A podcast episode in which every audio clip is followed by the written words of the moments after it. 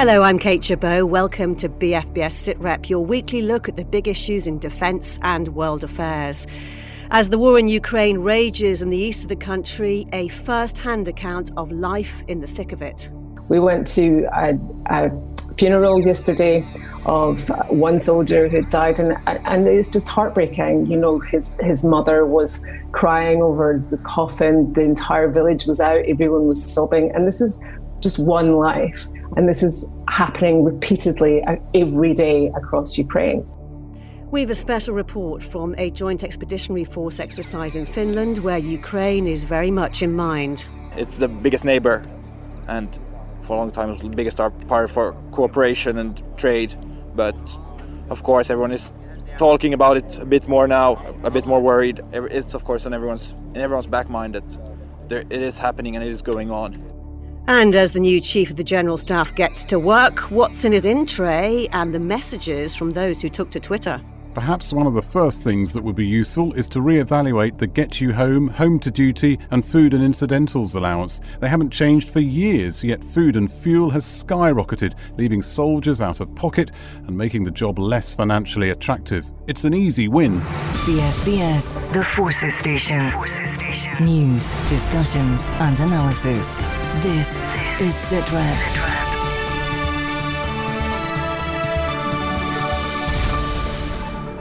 Time and again, we've heard of the strength of the will of the people of Ukraine to defend their country. Time and again, we've heard of their desperation for more weapons to do so. This week, the Defence Secretary said delivery of the MLRS, the Guided Multi Launch Rocket Systems, was imminent and that it's considering sending more weapons, including anti ship missiles. All eyes are on the Donbass region in eastern Ukraine, where Severodonetsk is effectively cut off and being told by Russia to surrender. Nicola Smith from the Daily Telegraph is in the region and she joined us from Pokrovsk. Nicola, I understand you've just arrived in Pokrovsk. What's it like? It's, it seems quite deserted from what we've seen so far. We went down to the train station, and this is where the evacuation train starts its long journey westwards from Pokrovsk. So there, there were a lot of people on it, old people, families, and the town itself seems quite quiet. We've heard that there there was a rocket attack a couple of nights ago, and so it's a little bit tense. And we we arrived at, at the hotel, and the first thing that they show you is the cellar where you can take shelter if if the air raid siren goes off. So it, it, it, feels like a town on edge, really. We're not within range of artillery, but it, it's definitely um, much closer to to the battles in the east and I think people are just trying to act normally, but it's always in the back of your mind that something could happen. And when you spoke to those refugees who were fleeing, what did they tell you? We went on board the train while it, it was stopping there, and we actually found a man who was sheltering with his elderly mother and his mother in law for two months in the Azot chemical plant which is in Severodonetsk. So he had just, they had all just left a week ago. And he told me that they had left because the fighting was all around the chemical plant. And this is a plant where you have a lot of toxic chemicals, obviously, uh, that he was part of a team that that was trying to repair tanks that had been damaged. There, there was one containing ammonia gas. So clearly, there's a, a, huge risk to people who are sheltering there. And he said when he left, there were seven, there were, there were still hundreds of civilians sheltering there. From what we know from the, the governor of the region, he said about 500 people are still there, including 40 children, and they're sheltering in Soviet era bunkers which are very fortified but Russia is attacking them with, with everything that they've got. And now Russia's cut off the three bridges that surround the city, which makes it much harder for people to evacuate. It makes it much harder for humanitarian aid to get in. And he said that they, they had about a month's supply of food left. So people are obviously going to be very fearful. They're living in very difficult conditions they're not able to really get fresh air and come out of the, the bunkers that they're they're hiding in, and it, it sounds like a completely desperate situation. And that man who escaped the chemical plants in Severodonetsk, did he tell you how he got out and how difficult it was? He said that the Ukrainian army had helped him and and his elderly mother and mother-in-law to escape. So they, they transported them in armored vans. But it's becoming more and more difficult to extract people. And the road itself is is fraught with all kinds of danger. There's incoming artillery all the time, and unfortunately or tragically, evacuation teams have been hit. And Nicola, we've heard that the UK's MLRS, the guided multi launch rocket systems, are about to arrive in Ukraine, that the UK will send more weapons, including anti ship missiles. Have you got any sense of how much of a difference they'll make?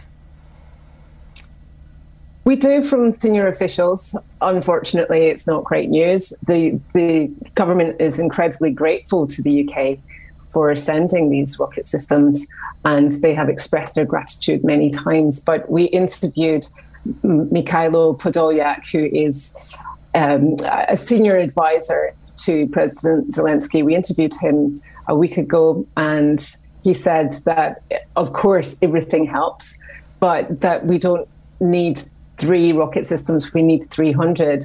And the problem is that not enough is coming in at all. The, the battlefront is so long. Um, and it's Russia is just able to throw everything that it has at the Ukrainian forces. They're being hit constantly by artillery, by missiles, by everything that Russia has in its stocks. We went to a, a funeral yesterday of one soldier who died, and and it's just heartbreaking. You know, his his mother was crying over the coffin. The entire village was out. Everyone was sobbing, and this is just one life. And this is happening repeatedly uh, every day across Ukraine. And yet we know that the Ukrainian troops are not short of courage. But how are they coping some four months into the war? Everyone that we've spoken to has said that morale is still high. I know that, that there have been some reports about morale dwindling, and obviously on the battlefield, it's horrendous, and people are, are eh, living day to day fighting in terrible conditions. So that that takes its toll. But anyone that we have spoken to has said we want to fight for our country, we want to defend our country. Russia has to be stopped. You you can't just let um, you can't give concessions to a bully, and and so they know that, that the price is going to be very high, but they are willing to do it because they don't have a choice. That was Nicola Smith from the Daily Telegraph. Well, Professor of Defence Studies Michael Clark joins us as ever. Michael, um, the head of NATO expressed his desire this week for Ukraine to be helped to move more from Soviet era weapons to those used by NATO allies. How easy will that be? Uh, well, it's it's already happening to a, a reasonable degree, actually. Uh, at the International Coordination Centre at Stuttgart, where all of the Western aid, NATO and non-NATO, is being coordinated, they say that they realise that the Ukrainians are pretty well out now of artillery ammunition, the old Soviet artillery ammunition like the 152 millimeter stuff. But they've got they've got a lot of NATO artillery there now. They've got a lot of NATO caliber shells and increasingly NATO systems to fire them with, which are 155s, not 152s, and they're getting more and more artillery tubes to, and howitzers to, to do that. So that transition is already taking place. There will be a fair old way to go. But funnily enough, you know, it, this um, uh, goes along with the Russian narrative. You know, when the Russians say that Ukraine is not in NATO, but my goodness, NATO is certainly in Ukraine.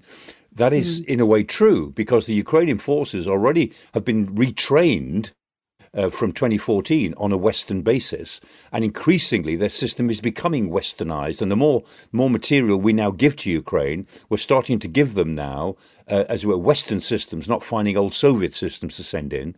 And so it is a difficult transition, but it's it's uh, absolutely inevitable now. And when that transition is complete, how much of a difference will it make? it'll make a huge difference eventually because these NATO systems are much better than Soviet systems or Russian systems, and they're better than the old Soviet systems that they are replacing.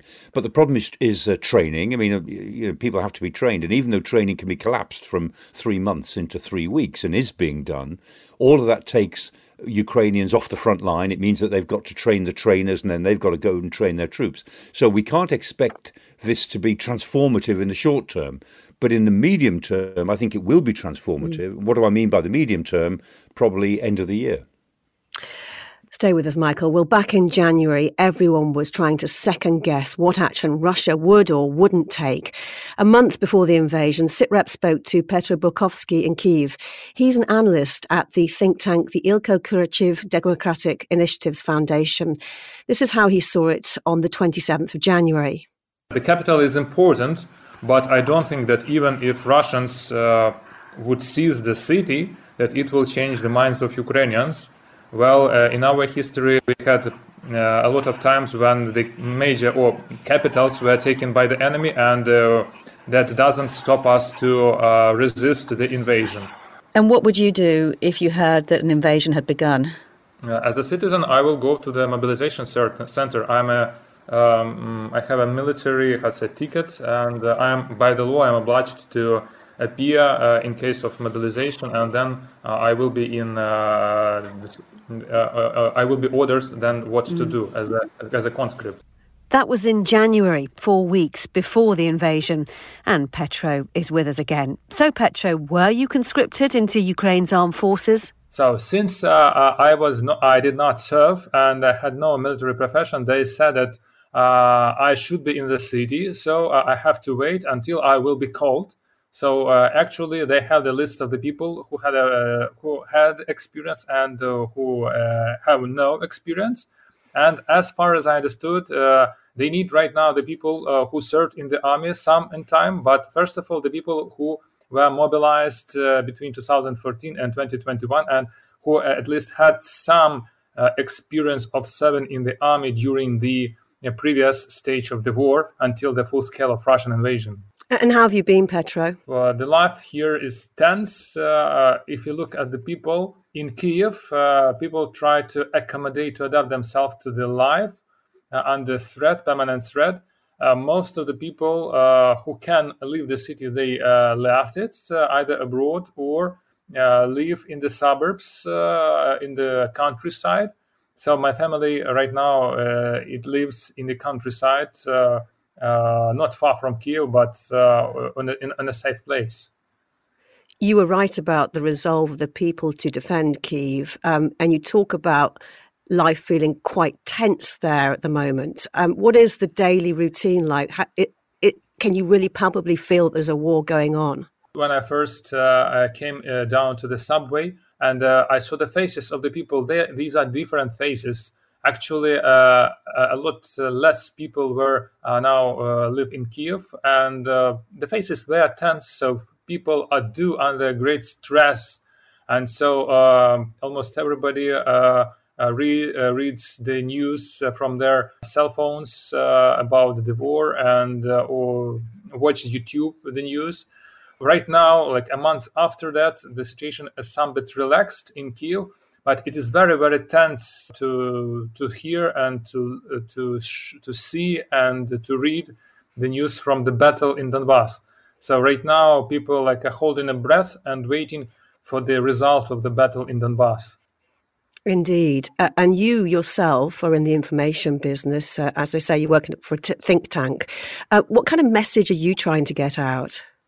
Well, we've already conducted uh, several surveys among the IDPs who live right now in the western Ukraine, uh, who moved, uh, who were forced to evacuate from the central and uh, uh, from the central, eastern, and southern regions, and we also made a poll among the people. So, uh, and we noticed a very interesting trend. So, the closer people live to the actual war zone, the more radical and defiant they are and the less uh, uh, and uh, less and less they support any kind of concessions. So right now, if we look at the public opinion, so 78% of the people who live in 11 central and western regions of Ukraine, they support no, no concessions to Russia and 90 and 94% believe in victory over Russia.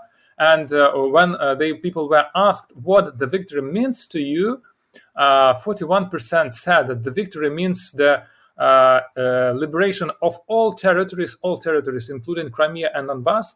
And another 41% said that it's a complete elimination of the Russian army and assistance to insurgency and collapse of Russian Federation. So actually, people feel that uh, Russia is itself uh, an existential threat, and people are determined to fight to the end. And I'm talking about the people who stayed in the country.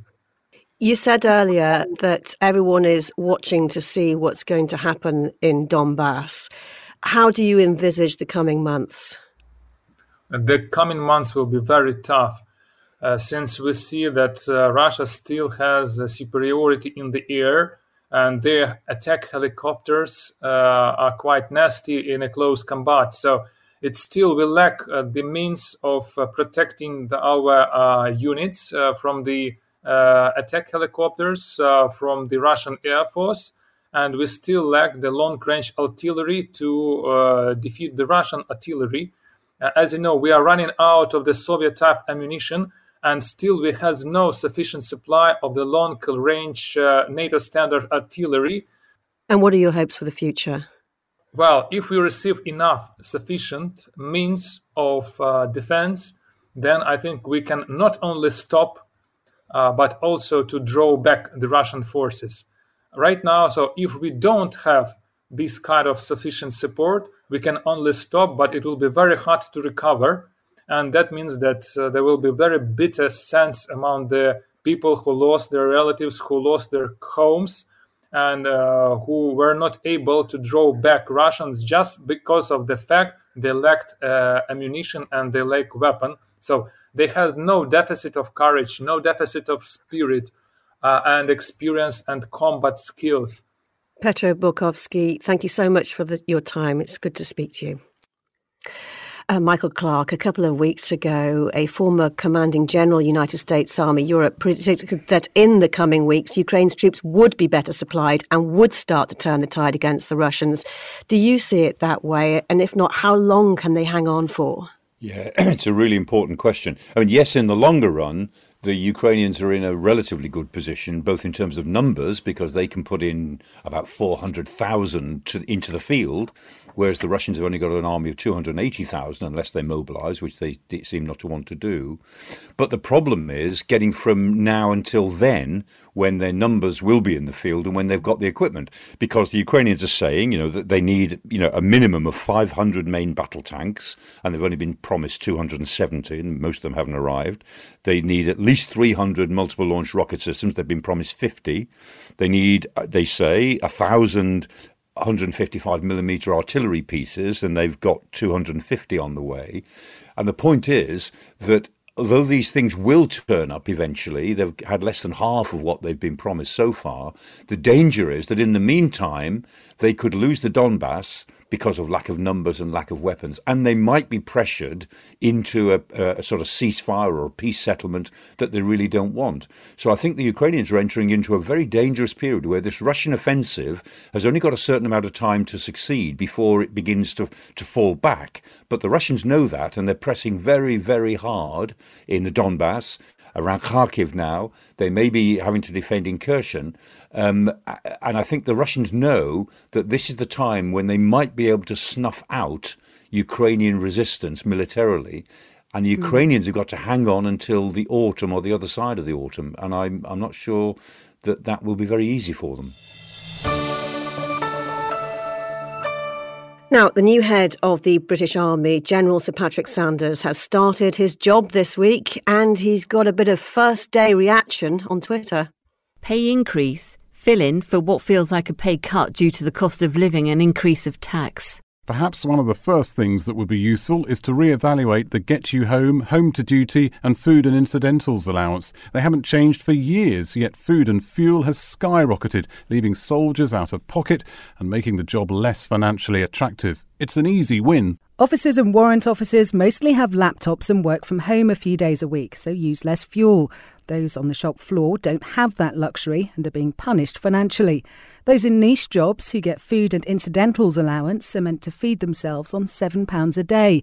That's nowhere near enough today. How about true equality in policy? The policy on female hair and makeup has now been changed to allow women to be more feminine. When will you review the men's? It's about time beards were allowed.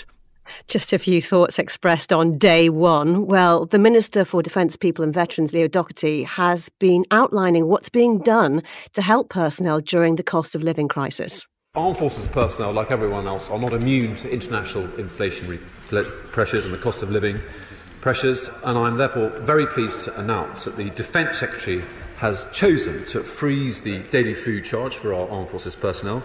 We will also be limiting the increase in accommodation charges to 1%.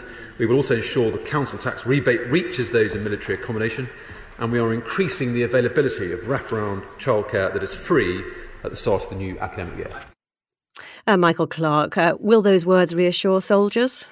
Uh, well, they will to an extent, or they ought to to an extent, because if the uh, if our inflationary pressures are getting very great, the fact is that if soldiers can say, well, it's not going it's not going to go above this level at least for the next twelve months, that will be quite reassuring. But they are un- undoubtedly under pressure, and as inflationary pressures you know affect the population as a whole, the armed forces are always assumed uh, to take it on the chin. Well, you know, eventually they're not going to really do that. Mm, so tell us a bit more about the new CGS and what he has in his in tray. Well, Patrick Sanders, he's a very go-ahead officer. He's a, he's a sort of ball of, of uh, initiative and ideas. Um, he's also a great listener. I, have known him for some time, and he, and he listens very carefully to all views, as far as I can see. The the biggest issue I think in his intro is transformation. Um, you know, the army's got quite a long way to go between now and let's say 2030, when it is supposed to transform itself into a, a real 21st century force. I mean, the navy and the air force they know where they're going because they recapitalised earlier, but the army has got those you know foothills still to get through, and and Patrick is in the the forefront of that. The danger for him and for the army is that they'll be required to do something really quite important important long before they're ready. You know, European security is getting worse. You know, we may find ourselves in really difficult crises in the next 18 months to two years, where the army sort of assumed it would have most of this decade to reposition itself. I think you know the, the world is getting is getting much more dark more quickly mm. than anyone assumed. And on a lighter note, that tweet about beards being allowed, do you think it'll ever happen? No, beards are for the navy. That's the point. I mean, you know, the navy loves its beards. They don't have moustaches in the navy, but they can grow a full set of beards. And the air force, they they glory in their moustaches. Uh, the army allow moustaches. I don't think they'll ever go for beards because it would make them look like sailors. Thanks, Michael. Stay with us.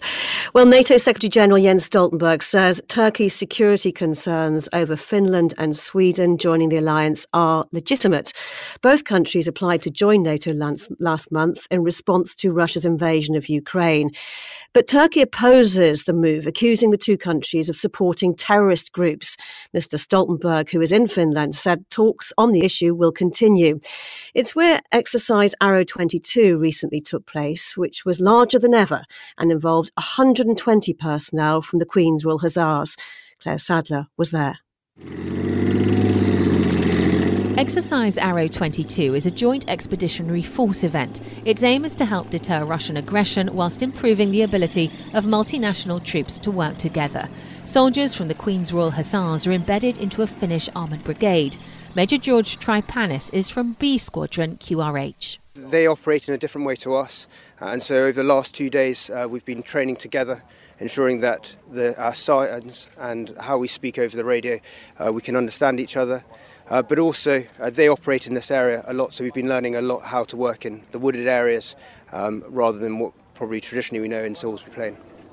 120 British personnel and 14 Challenger tanks are taking part, amongst them driver Trooper Scarlett Martin. For me personally, as the driver, I'm learning more about the terrain and more boring things like that, about um, driving on the little bit of the snow at the beginning of the week and the sand, um, and also just keeping an eye out for the um, Finnish uh, infantry because they're all scattered around the woodland area and it's, it's quite a dense, dense forest around here. The US, Latvia, and Estonia are also involved. In total, nearly 3,500 personnel are here at Pohjankangas Niinisalo. Colonel Rainer Kusmanen is the commander Armoured Brigade. He explains what's unfolding on the training ground. We actually arrived to the situation where two battalions were fighting against each other. Blue Battalion was attacking from south to north, and Yellow Battalion was attacking from north to south. And they met actually in this area. We saw that, and obviously it seems that Blue is heading to north, so, so Yellow is delaying. Whilst Britain has taken part in this before, this is the first time it's provided so many troops and tanks. The numbers were decided before Russia's invasion of Ukraine, but the ongoing war means Arrow 22 has drawn more interest from international media than ever before. And that is because Finland has a border with Russia that is more than 800 miles long. And it wasn't that long ago, in 1939, during the Winter War, that the Soviet Union invaded the country, taking 11% of its territory, pushing the border further west. Finnish soldier Lieutenant Willy Limberg says the similarities with what's happening in Ukraine now are obvious. Russia's always been our, it's the biggest neighbor, and for a long time it was the biggest partner for cooperation and trade. But of course, everyone is talking about it a bit more now, a bit more worried. It's of course on everyone's in everyone's back mind that there, it is happening and it is going on. The Defence Secretary Ben Wallace was also here to see British troops in action ahead of a meeting with his Finnish counterpart. He told us this exercise delivers a message to adversaries. Well, first of all, it just says that we're all part of alliances, whether you're in NATO or not, that countries who stand up for the same values, the respect for human rights, the rule of law, freedom democracy, do exercise together, come together, uh, not just politically, but also militarily, because, you know, our freedoms are often underpinned by the security that defence provides, and therefore you have to exercise and prove it and test it and improve it as a result. And so, coming here, uh, you know, we are a JEF nation, uh, as is Finland, one of the 10 nations, uh, exercising together with a country that's historically been neutral is a, is a strong message, not, not just to, to Russia, but to, you know, our other friends that Britain is, you know, one of the lead security nations in Europe, if not one of the biggest, and therefore, you know, part of that obligation we have is using our power to convene, work together, develop alliances, and improve both of how we operate at, at, at battle space, really. Arrow 22 is just part of a series of planned exercises across Europe over the summer. Around 8,000 British troops will be involved in one of the largest deployments since the Cold War. That was Claire Sadler reporting. And finally, a series of commemorations have taken place in the Falklands and across the UK to mark four decades since the end of the conflict and liberation of the islands. At one event at the National Memorial Arboretum in Staffordshire, the Chief of the Defence Staff, Admiral Sir Tony Radakin, gave us a rare personal insight into what the conflict meant to him. I was a, a, teenager growing up when when the war emerged. I had a, an older brother who was a radio operator in HMS Hermes. I can remember the agony of my mother watching the news um, to just check that he was all right. This feels much more vivid than I think some of the inevitably the, the wars that were longer a longer time ago. Um, but I I also think this was a big big event. Uh, Forty years on um, we need to reflect on what was achieved. We need to reflect on the clarity of the British government and its certainty that it was willing to go to war to liberate the Falkland Islands because the people there had wanted to be British and they've reaffirmed that since. And this is very, very clear that, that we will continue to support them. Uh, Michael Clarke, commemorations like these and dates like these, anniversaries, they really are a moment to reflect on how the nature of warfare has changed. Yes, and, and Tony Radakin there was reminding us that within easy memory, you know, within his memory as a teenager, my memory as a uh, as a 30 year old, um, to now the Falklands, uh, the uh, Ukraine war, you know, within that easy scope of memory, we've got the difference between a, a, traditional war, sort of 20th century war, and a 21st century war. And here we are now in Ukraine looking at the contrast between a war that is taking place in space because Elon Musk's Starlink satellites, uh, it looks as if they're, they're being targeted now by Russia. Who is trying to take them down, and, and uh, they're launching more of them, right down to fighting in the streets of uh, Severodonetsk.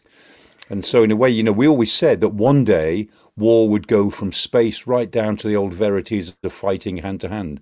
Well, I think that day has now arrived a bit earlier than most of us thought it would.